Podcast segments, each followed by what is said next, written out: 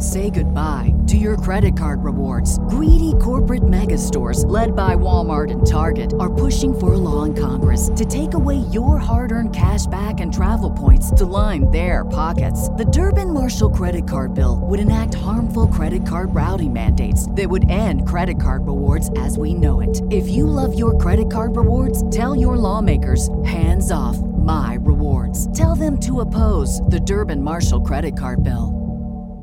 Coming at you live from the Coppel Chevrolet GMC studios. This is Old School, brought to you by Sandhills Global. Broadcasting veteran Derek Pearson. When you find something that moves them, that makes them smile, celebrate it. That's your task, that's your superpower. Nebraska Football Hall of Famer Jay Foreman. Rifles a pass, it was tipped, it's picked off by Foreman. He's at the 15, 10, 5, he'll score! On 93.7 The Ticket and theticketfm.com.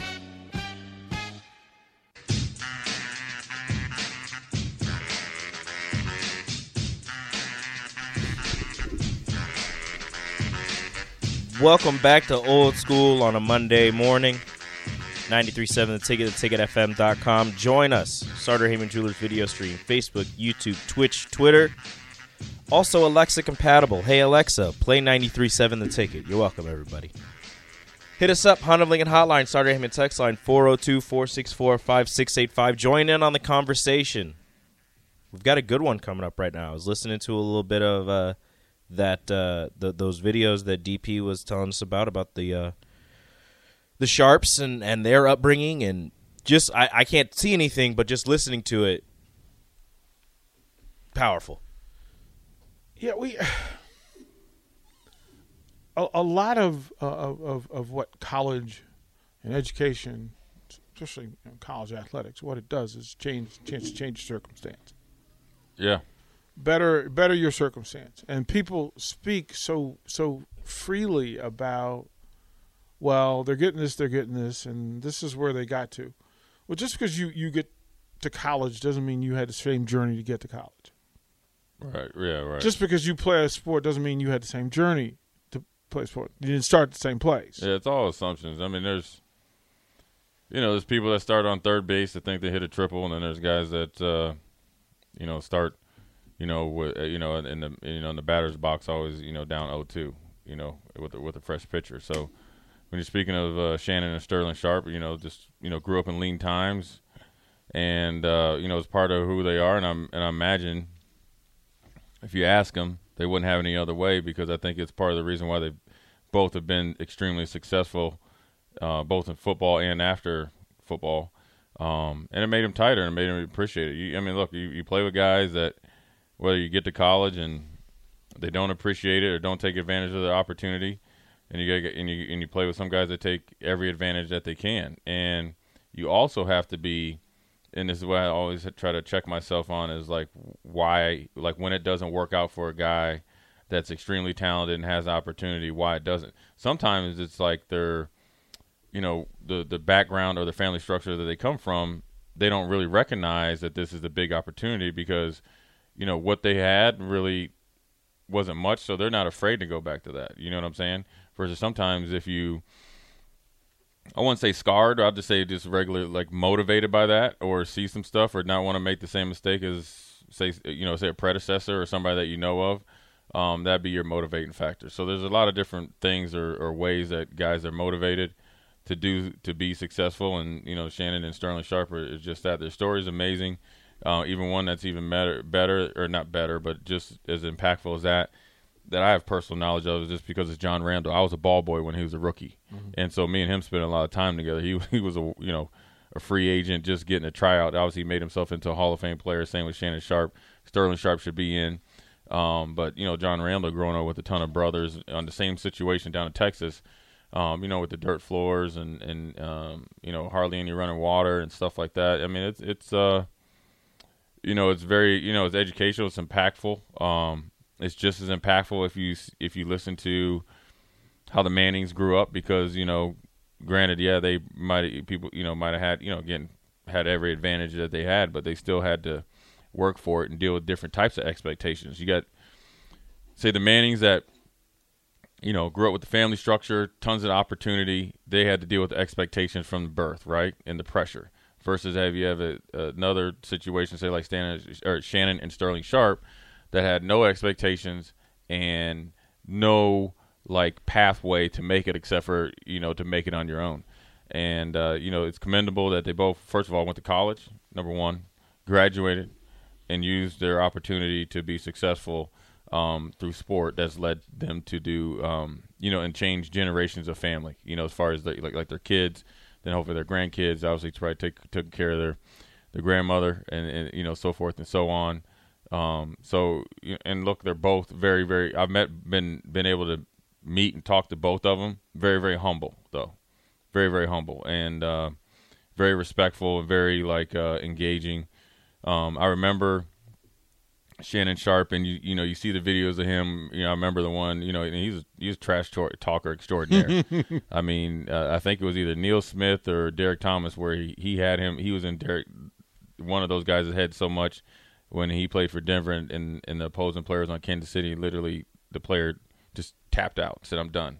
So I was like, "Oh, maybe he's you know maybe he's like that all the time. He's cocky or whatever." But no, when we actually did an inter squad scrimmage with them in Denver when I was in Houston so we used to take these trolleys over all the time, and you know to practice and stuff like that. And there'd be a five or ten minute ride, and just so happened that me and him the first two days were on the same one. You know, and you're on there. You know, you, you got to get to know the players, even though you're gonna, you know, scrimmage them, and you end up playing them on that you know Saturday night in preseason.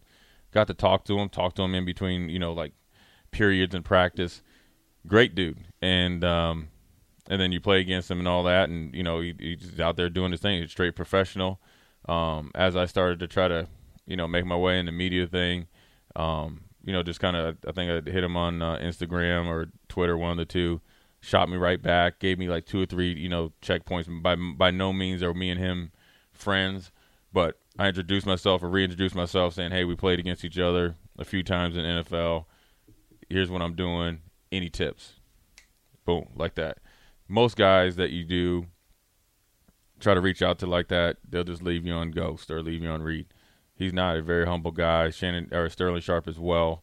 Um, met him through you know as we were playing in some charity golf tournament, um, and just you know just chopped it up with him. Uh, I was a ball boy a few times when he played for Green Bay. Um, never had any interaction with them, but obviously saw how great he was.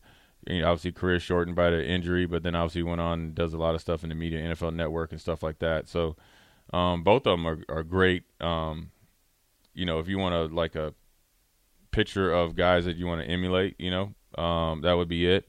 You know, when you you talked about NIL and stuff like that, you know, we, you know, you're talking about stupid money that these kids are getting, right? Um, 99.9% of them aren't worth it. Uh, but you know, I'm all for it. You know, take take advantage of it if, if they're giving it. You know, might as well take it just because.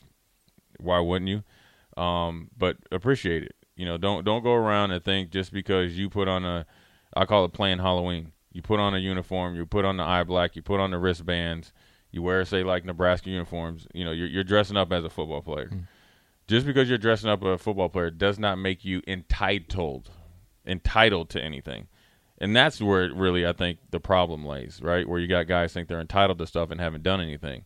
Whereas two guys that are Hall of Famers, John Randle being the third, wasn't entitled to anything, and most likely, to be honest with you, whether they got paid in college or not, they definitely got underpaid. Mm-hmm. Got underpaid, and and so just give respect to the game, respect to others, respect yourself, um, because you're only dealing with a short term right here, short t- short time.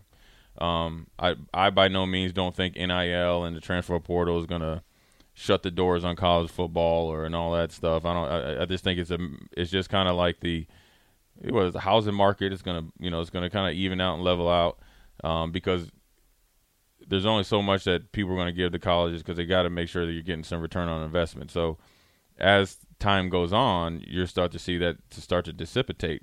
Um, but you know that's going to make teams to be more logical in how they you know I guess allocate some of their NIL money, how they are strategic wise to go around it. Um, I think in the future you'll start to see some uh, universities um, use some of that NIL money for for uh, or make it the possibility to incorporate some players that actually have already done it. You know what I'm saying? So whether it's like obviously former players, recent or old, um, to try to create a partnership, which is actually could be be uh, build a relationship between say like a say uh, say like you say like Rico is a running back and say Mike Rozier they do something. What that's going to do is going to create a relationship and an obligation, right? So if you got a relationship and an obligation, what that's going to do is going to lessen the chance that Rico, if he has a tough year, to hit the transfer portal, try to get paid again. Ideally, uh, in theory. Um, so, but you know, Shannon Sharpe and Sterling Sharpe, their, their, story is phenomenal. There's plenty of them to go around it. I remember playing with this dude named Bobby Collins. I used to call him Bobby Boucher, and he was in our recruiting class. And he, when he took off his shirt, he was built like my uncle. Uncle, I call him Uncle Grease, but his name was Gary. Mm. Yeah, he had, he was 22 years old with a dad bod, right? Bobby was from some school in Alabama, but he could run a 4-4. Could catch, couldn't block a lick and you would have to ask him four or five times. Now I sometimes mumble. He has that down south dialect, or and you couldn't understand him. Um, but he told me that the first time that he actually had like true like lights and TV was his senior year in high school. So when he got to college and he got his first TV, he had no. I mean, he would he would never go out because he was so busy trying to catch up on like Martin and all these other shows.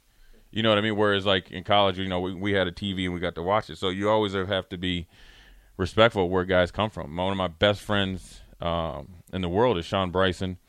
Um, he's from Franklin, North Carolina, and he took me back to country, country, country, country. That, I would say he's he's country fast, right? And uh, I used to always, he's like, "Dang man, you used to run from the police." He's like, "No, we used to be running just out in the country." And Sean played at University of Tennessee he took me back there, and well, first of all, one time he brought up moonshine, and that knocked me off my feet.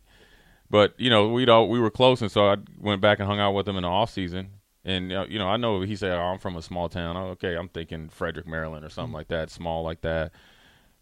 Yeah, when I when I say they have one light, one light, Scotland Neck, North Carolina. Hey, one light in his hometown, and um, and his mom worked for the post office, so she had a decent job, and his dad was a mechanic. But you know, when we went to his mom's house and chilled, then we went to his dad's house and hung out, you know. And his dad was a mechanic, so when you roll up in the front yard, you know, in the garage, he's got two cars in the garage he's working on, one underneath the tree, so he has some shade. Then he's got a motorcycle that he that was his own that he literally was taking apart piece by piece and then putting it back together so you know he was getting ready to you know ride down to probably Myrtle Beach or whatever.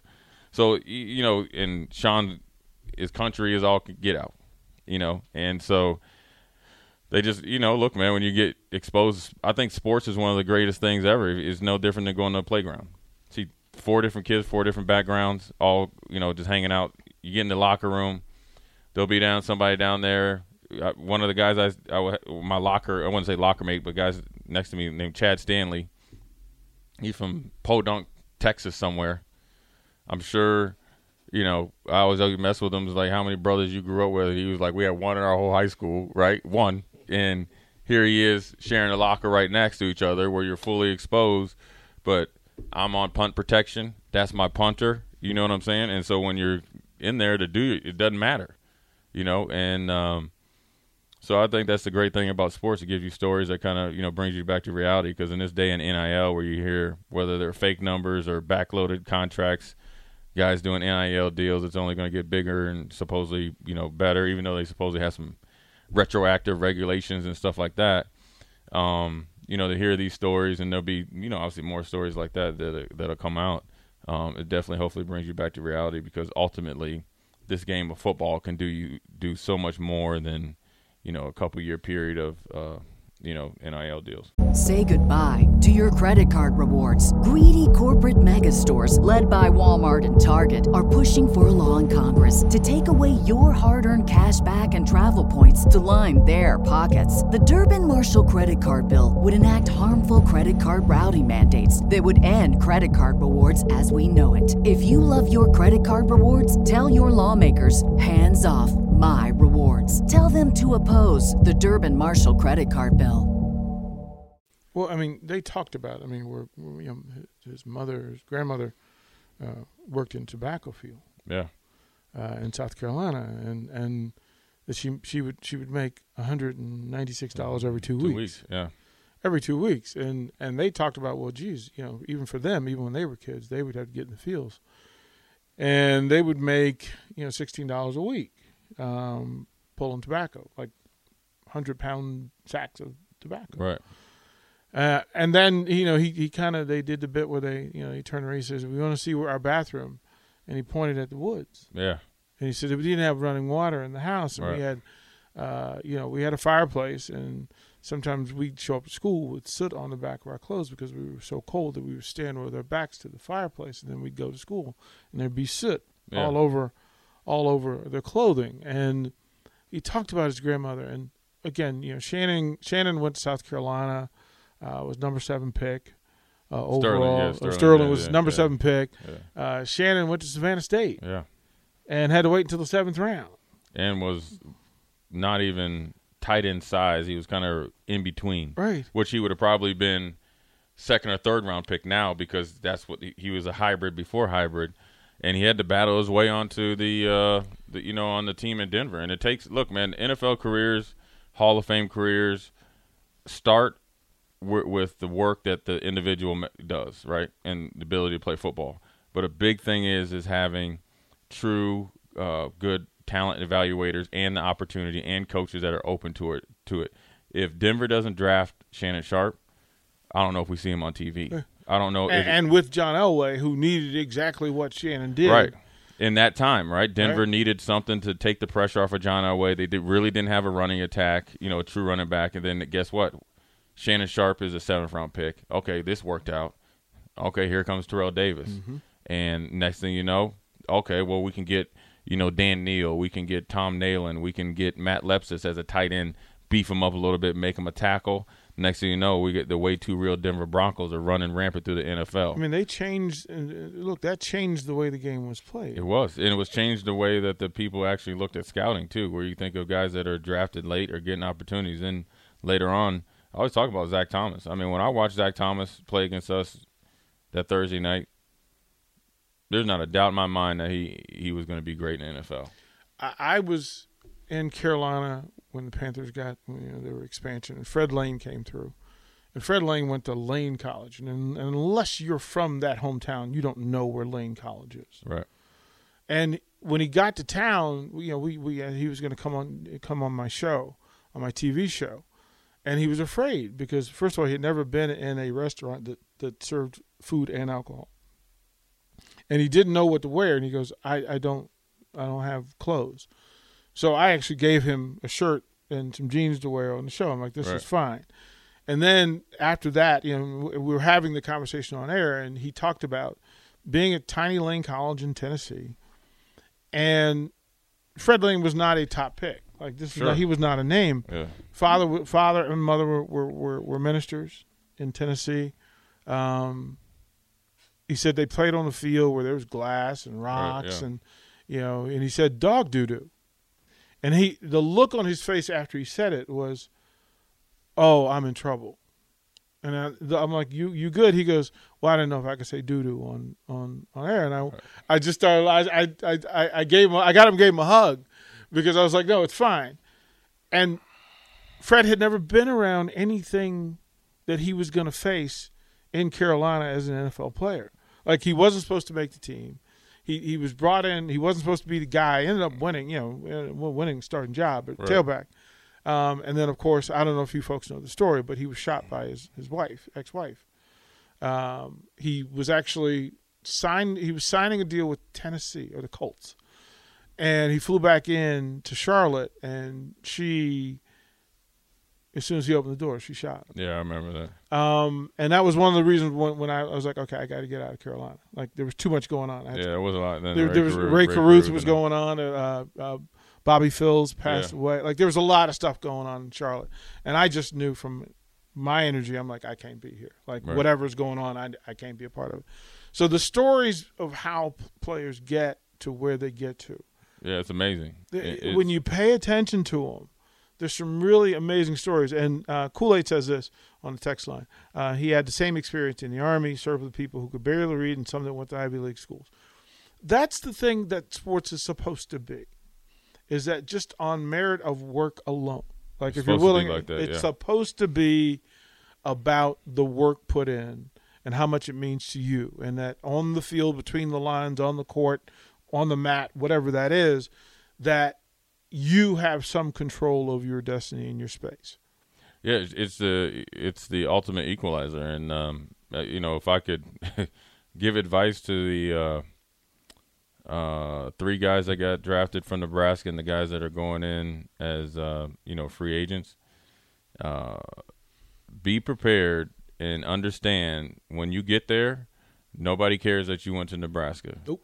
Nobody cares what you did. Nobody actually cares, you know, that you're going to go against where you got drafted. Actually, if you, the higher that you got drafted, they're going to try to use you as a measuring stick. And don't be surprised when you see somebody from South Tennessee State or some college that you could never even think of or even thought that had any players that is just as good as you as an athlete, maybe a better athlete than you, or but maybe not have the the football acumen or whatever, um, and just needs a little bit of fine tuning. Um, because when you walk in the locker room and and you start seeing where guys are from and knowing that they can move and do things that you can do and and, and a lot of times a lot better, um, you know, it's a reality check and you know the coaches there are, are coaching for their their coaching career, their lives. They got families, they got players, they got families and lives and stuff like that. So ultimately, if you if you back yourself in the corner and they got to to make them make a choice, they're going to go with the better guy. Most most They'll go with the guy who works harder. works harder. And now, granted, if you're a first round pick, you know some you know, you're not going to get beat out by a free agent. But now, eh, there's no guarantee for guys anymore. And um, and, and I think with the parity of college football spread out, right, where where guys are going, you know, they're not going to Nebraska and say Michigan and maybe willing to sit three, four years, right, and just get one senior year. So you'll see guys from Arkansas State that are good. You'll see a quarterback come from, you know, um, Jacksonville State, or you'll see a defensive end come from, you know, say Jacksonville State. You're like, dang, this dude's good. How how is he, you know, at Jacksonville State? Well, maybe he went to Florida State, got in a little bit of trouble. Maybe academics weren't right. Maybe he had to need, need, to mature. Maybe he had some stuff going back home. Boom, he went to JUCO, got his mind right. Bam. Uh, so you know it's as you know it's great stories there but then also you know you could also don't don't just focus uh, for players don't focus on that. Understand look when you're going into this you know this business of of, of professional football entertainment football you're going to be going up against guys that are just as good as you man. I mean there's there's a guy that i just saw that got drafted in the second round from atlanta that was to play three positions. I mean, you go through all this stuff, and there's so many stories. I just hate it when we become mentally lazy and we don't pay attention to the actual story. Uh, we'll throw the break when we come back. Uh, John Squire, uh, dad of Abby Squire, will call in and tell us what's happening with Husker softball as they head to East Lansing. Should be a good week. You're listening to Old School with DP and J. Download the mobile app and listen wherever you are on 937 The Ticket and theticketfm.com.